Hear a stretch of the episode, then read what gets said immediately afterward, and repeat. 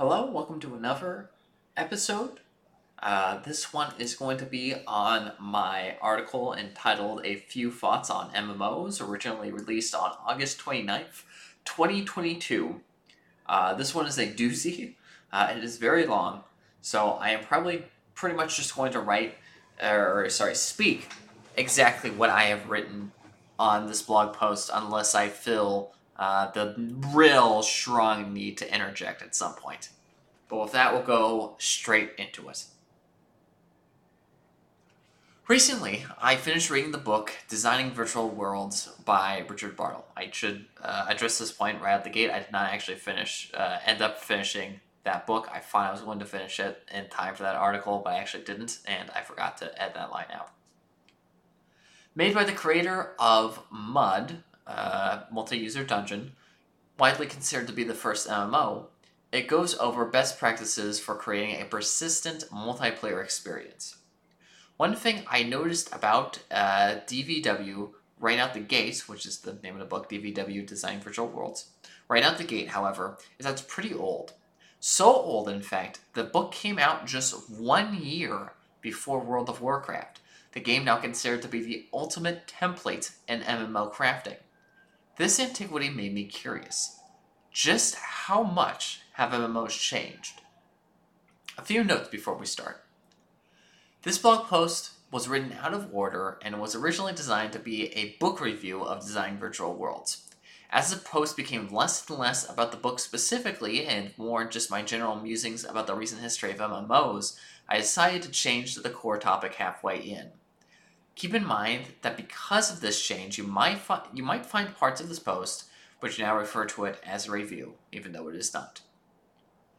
Bartle refers to these things by a variety of names muds, moos, mushes, mucks, etc. Ironically, the term MMO, the one now widely used for these games, does not seem to have existed, or existed very loosely, when Bartle wrote the book. However, since the term MMO has now become overwhelmingly do- dominant, I'm just going to use that for the context of this post. Uh, honestly, there might be newer editions of this book. The copy of DVW I read is a free PDF of the first edition hosted on Bartle's website, and honestly, I didn't bother looking into whether there was a few further editions. Uh, I did look into it later. I don't think there are. I think he only wrote that first edition. That being said, I don't think that, but he's still active in the industry, I should mention. That being said, I don't think that really affects this post as a whole, other than maybe opening up the discussion to Bartle's views on how things might have changed. With that out of the way, let's dive in.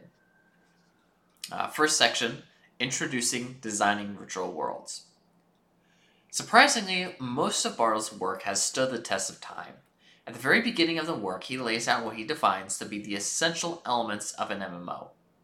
Number one, the world has an underlying automated rules that enable the player to effect changes to it. Number two, the players represent individuals in the world. Number three, interaction with the world takes place in real time. Number four, the world is shared. And number five, the world is, at least to some extent, persistent. These elements still check out for MMOs to this day. For example, World of Warcraft has automated rules, players as individuals, real time gameplay, and a shared and persistent world. About 99% of MMOs hit all five of these points, and all of them hit at least one. Yet the world of MMOs, which Bartle spoke of, was very different. As I mentioned, this was written before WoW, when the most popular MMO at the time was EverQuest, the original EverQuest, I might add, not EverQuest 2. MMOs were still for hardcore traditionalist gamers and had advanced and complex mechanics needed to satiate them. Unfortunately, as the market for games got bigger, this would become more of a hindrance than a help. Next section Lord British fell off, or the end of old school. Since designing, since designing virtual worlds was written so early on, it separates the worlds of MMOs into approximately five eras, 90% of which take place during the old text-based generation.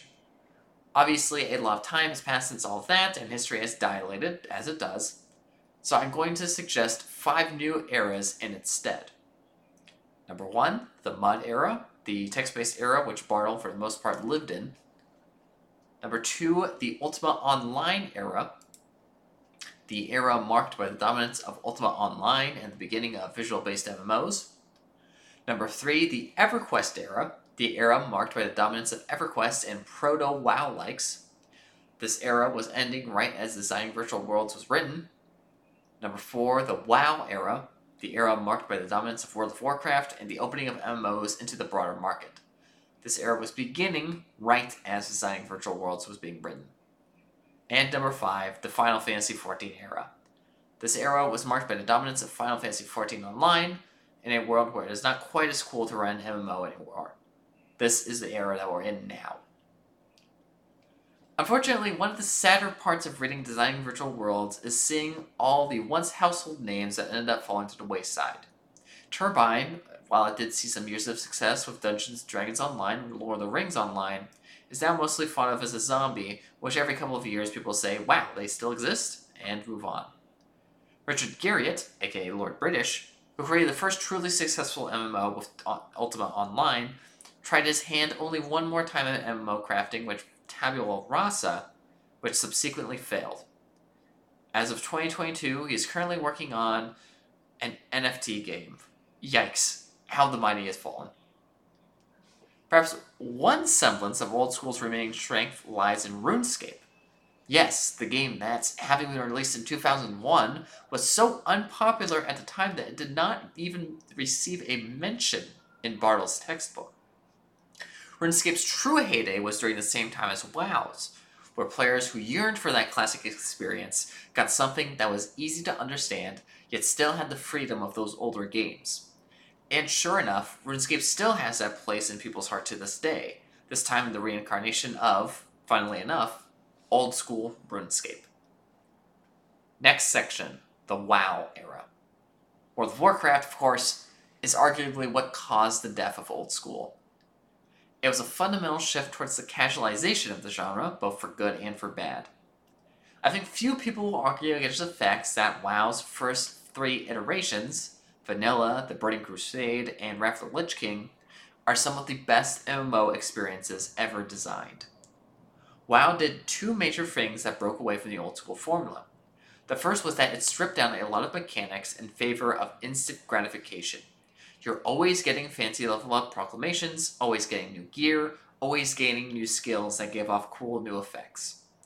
The reason for this change leads into the second focus, the focus on endgame content. For most of us modern players, it's hard for us to remember a world where endgame wasn't the focus, with the exception of Final Fantasy XIV, but we'll get to that. The idea of ignoring all the early content just to get the max level as soon as possible is a depressing notion, but in a lot of ways it makes sense. For example, it's a lot easier to balance stats if everybody happens to be on the same level anyway. It also makes a lot of sense lore wise for everyone to have the same cool, crazy armors and weapons only after they've mastered all the ever content. Now, take in mind while these changes might seem negative, this isn't actually an indictment of WoW. In fact, I much rather prefer the mechanics of WoW to what older games did. All games are essentially a balancing act between making it easier for people to play and adding complex actions that make the game immersive and fun. Traditional MMOs learned a bit too far into uh, leaned a bit too far into the realm of complexity.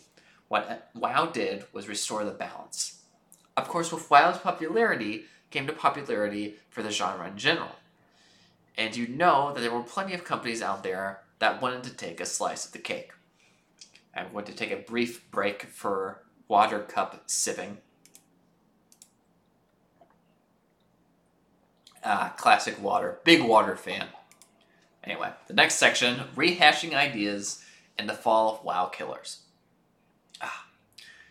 Early on in designing virtual worlds, Bartle makes a deeply foreshadowing remark. Uh, it's a rather long quote, but I will read it because it's relevant to the topic. And it's from Bartle. Some designers look too hard at what has gone before. To use some admired virtual world as a prototype is fine if you fully understand that world, but very limiting if you don't. A designer whose major experience of virtual worlds is EverQuest might, for example, think, oh, what character classes should we have in our new game rather than should we have character classes in our new game at all.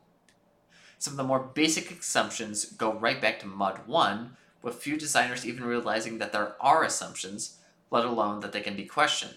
That can't be right. Now, going back into my stuff. In fact, Bartle brings up similar points a lot throughout DVW. Like, a lot. Well, if DVW was ever required reading for MMO Crafting 101, a lot of people must have skipped class because the 10 or so years after WoW's inception were marred by lookalikes. Mockingly referred to as WoW killers, these games claimed the lofty and ambitious features, while at the end of the day being nothing more than a glorified copy of WoW. While there are too many to list out, four are of particular note Guild Wars, Rift, Aion, and Star Wars The Old Republic, or Tor as it is more commonly referred to. Out of all these games, I'm willing to give the most benefit of the doubt to Guild Wars, as number one, it made a decent attempt to differentiate itself, and number two, is the only one of these four games that is still alive and still has a healthy user base. Guild Wars was originally released in 2005 and had a somewhat less success, uh, successful sequel being released in 2012. As the name implies, the game had a unique focus on PvP, with a wide variety of competitive modes available, including the legendary World v World mode. In addition, the game's story, albeit not very good, had its own voice within the game, playing out more like a single player campaign. Once again, we'll get to Final Fantasy XIV when we're ready. All in all, the game does have its strong points, but in my opinion, leans more towards the side of a WoW like than a truly experimental MMO. On the other hand, we have Tor. Tor is perhaps the most notorious of the WoW killers. Uh, built with the full backing of Electronic Arts and the Star Wars brand name, more specifically the Star Wars Knights of the Old Republic brand name, this game was hyped to hell and back as the game to finally dethrone WoW. Unfortunately, it landed when consumer sentiment for Electronic Arts was at an all time low, surprisingly one worst company of the year four years in a row, uh, only to be dethroned, I think, by Bank of America. And people were beginning to lose faith in BioWare after its horrid. No, sorry, it got dethroned by Ubisoft, which is even funnier. Um, and people were beginning to lose faith in BioWare after its horrid showing with Mass Effect 3. As it turns out, people's fears were founded. Tor turned out to be nothing more than WoW with a coat of Star Wars paint, uh, coat of Star Wars painted on. This game did, view, uh, did improve in later years, focusing more on its differentiation and storytelling, but lately its players have dwindled and appears to be on its way out. And finally, we have Rift and Aion. Rift and Aion were both big on their initial releases, but are now mostly lost to time. Rift was perhaps the most direct competitor to WoW, and in many cases just claimed to be WoW but better. To be fair, in some ways it was. I still hold a soft spot for Rift and its eponymous Rift system, which was later copied by WoW. Uh, I believe in WoW Legion was the one that uh, copied Rifts. Was a genuinely neat idea. Aion, meanwhile, was NCSoft's uh, biggest attack on the WoW success. NCSoft, which has been a publisher of many successful MMOs, including Guild Wars, uh, put together their resources on Aion as a way of becoming a self-made uh, WoW killer. And it's worth noting that NCSoft purchased the rights to Guild Wars. Uh, Guild Wars is made by ArenaSoft, or sorry, ArenaNet, which is a, a American company, but NCSoft is based in South Korea. Aion is the South Korea core dev team for NCSoft being their own game, which is why I differentiate those. And in the end, the game was forgettable so forgettable that I checked the Wikipedia page to remind me what its major features were, and I still don't remember anything about it. Uh, I think you could, like, fly, and that's about it. Uh, that you can fly from the beginning, I should say, whereas usually you have to unlock flying later. Such is the fate of those MMOs who tried to beat the king. The next section is called The Curse of Sci Fi MMOs. I want to make a digression here to talk about something that doesn't quite follow chronologically. At some point in DVW, Richard Bartle mentions three franchises that would work perfectly as MMOs Star Wars, Star Trek, and Lord of the Rings. Oh, Richard, if only you knew. To his credit, all three of these franchises would eventually get their own MMO games. Uh, out of all of them, only Star Wars Galaxies was under development at the time the book was released. Yet, despite their seemingly perfect fits, all failed to gain considerable market share. Why is that? Well, for Lotro, Lord of the Rings on Online, uh, there doesn't seem to be anything besides bad luck. The game was released at around the same time as the much more popular Dungeons and Dragons Online, made by the same developer, and that likely took away from its success. But what happened with Star Wars Galaxies and Star Trek Online, two huge properties with massive budgets and a community that is heavily engaged? Well, Star Wars Galaxies uh, marked what may refer to as a curse among science fiction MMOs. At the time of, re- time of release of DVW, sci-fi MMOs seemed to live a healthy existence. But as the games went from text and 2D perspectives to a much richer 3D world, these games seem to collapse in favor of a fantasy setting. The obvious finger to point seems to be with the ambition of sci fi versus fantasy. Instead of a small traditional sci-fi or a small traditional fantasy world, you're dealing with a whole solar system of planets, races, starships, etc., etc. And with that added content comes added costs, added costs which, given the already heavy expenses of a live service game, can be too unfeasible to do properly. Of course, that hasn't stopped people from trying. I've already mentioned Tor, which in many ways is the spiritual successor to Star Wars Galaxies and we already know how that turned out. And while on the topic of sci fi MMOs with huge budgets, Destiny is also worth mentioning. The game is still played, but its uh, original scope and funding was significantly reduced than the multi billion dollar project it was meant to be. Warframe is a sci fi game that is still going strong, but missing many of Bartle's key criteria and is seen more of a multiplayer character action game than anything else. Ironically, the only sci-fi MMO that has seen widespread success is the one that Bartle mentions only offhandedly and as an example of a failure. Phantasy Star Online. To Bartle's credit, he was referring to the first game. Its sequel was the one that saw the widespread acclaim. Uh, so there's a very small mention in, in DVW where he's like, "Oh yeah, Phantasy Star Online, uh, you know those those anime people, you know, yeah, nobody really wants to play an anime game." Which I feel like uh, just that context in general is is very very ironic. Speaking that the two most popular MMOs in the past couple of years Phantasy Star Online 2, which is the sequel to the game that he bashed in the first one, and then, of course, Final Fantasy 14, which we're going to get into just the next section. Um, ultimately was the one who ended up dethroning all of this Western MMO stuff.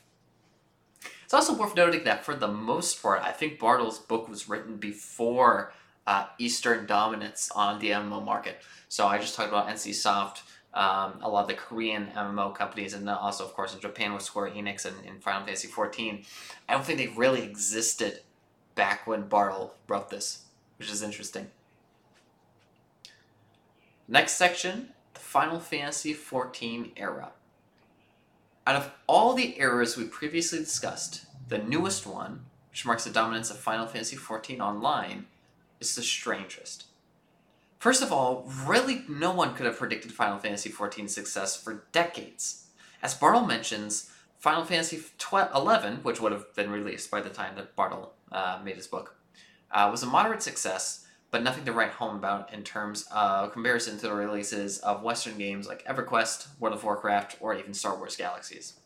Combine that with the fact that Final Fantasy XIV was a horrid failure on launch, you could really only expect, or uh, you could have really only expected any sort of success from it at earliest upon the release of A Realm Reborn, three years after the initial 14 launch and 10 years after designing Virtual Worlds. Final Fantasy XIV takes almost every idea that Bartle says makes up a virtual world and throws it in a dumpster. For starters, Final Fantasy XIV treats its game like a very long single player RPG with an optional multiplayer elements, a, a system which they have only uh, doubled down on since. They have notoriously said that they don't care too much about people uh, staying subscribed, recommending that people only subscribe for major story and content updates, um, a big focus on Bartle was that you always have to keep people subscribed in order for your MMO to be successful. Uh, and even then, a good chunk of the game is entirely free to play. There's also no real focus on PvP, the cornerstone for many MMOs in the past, and most of the content is completely cooperative. Uh, there, there is PvP that exists within Final Fantasy XIV online, but I think virtually every Final Fantasy XIV player will agree that it's not the major focus. And yet, out of all the games, it was Final Fantasy XIV that won and finally dethroned uh, World of Warcraft. Why? Well, for starters, we'd be fools to say that wasn't at least partially WoW's own fault. Over the years, the MMO began to get into the extreme end of casualization, trying too hard and too desperately to gather as large of an audience as possible. This alienated a lot of its already existing fanbase, while new players were overwhelmed by the large amount of hacked on features that were created over time. Final Fantasy XIV just happened to come at a time where this mass migration hit its critical point. Yet there are a lot of MMOs on the market, and to say that Final Fantasy XIV's success beyond all the others was just pure luck, leaves something to be desired. One reason that potentially explains things is that Final Fantasy XIV fit with the culture of modern audiences. WoW was built by engineering minded nerds who lived in their mother's basement, while Zoomers are feelings oriented art kids who live in their mother's living room. Many of these newer gen folk came to WoW, got confused as to why someone was telling them to kill themselves, after failing to pull them off popular, uh, properly, and then subsequently went to Final Fantasy XIV. There are a lot of theories as to why Final Fantasy XIV is culturally different from WoW. One of my favorites is from Jesse Cox, who makes this distinction. WoW is inherently player versus player, or competitive, whereas Final Fantasy XIV is inherently player versus enemy, or cooperative. In Final Fantasy XIV, competing against other living people is virtually non-existent. Like I said, it's not PvP is not a big focus. And when it does happen, it's usually put in a sports-like friendly competition sort of fashion. That's how it works within the lore of the story of Final Fantasy XIV.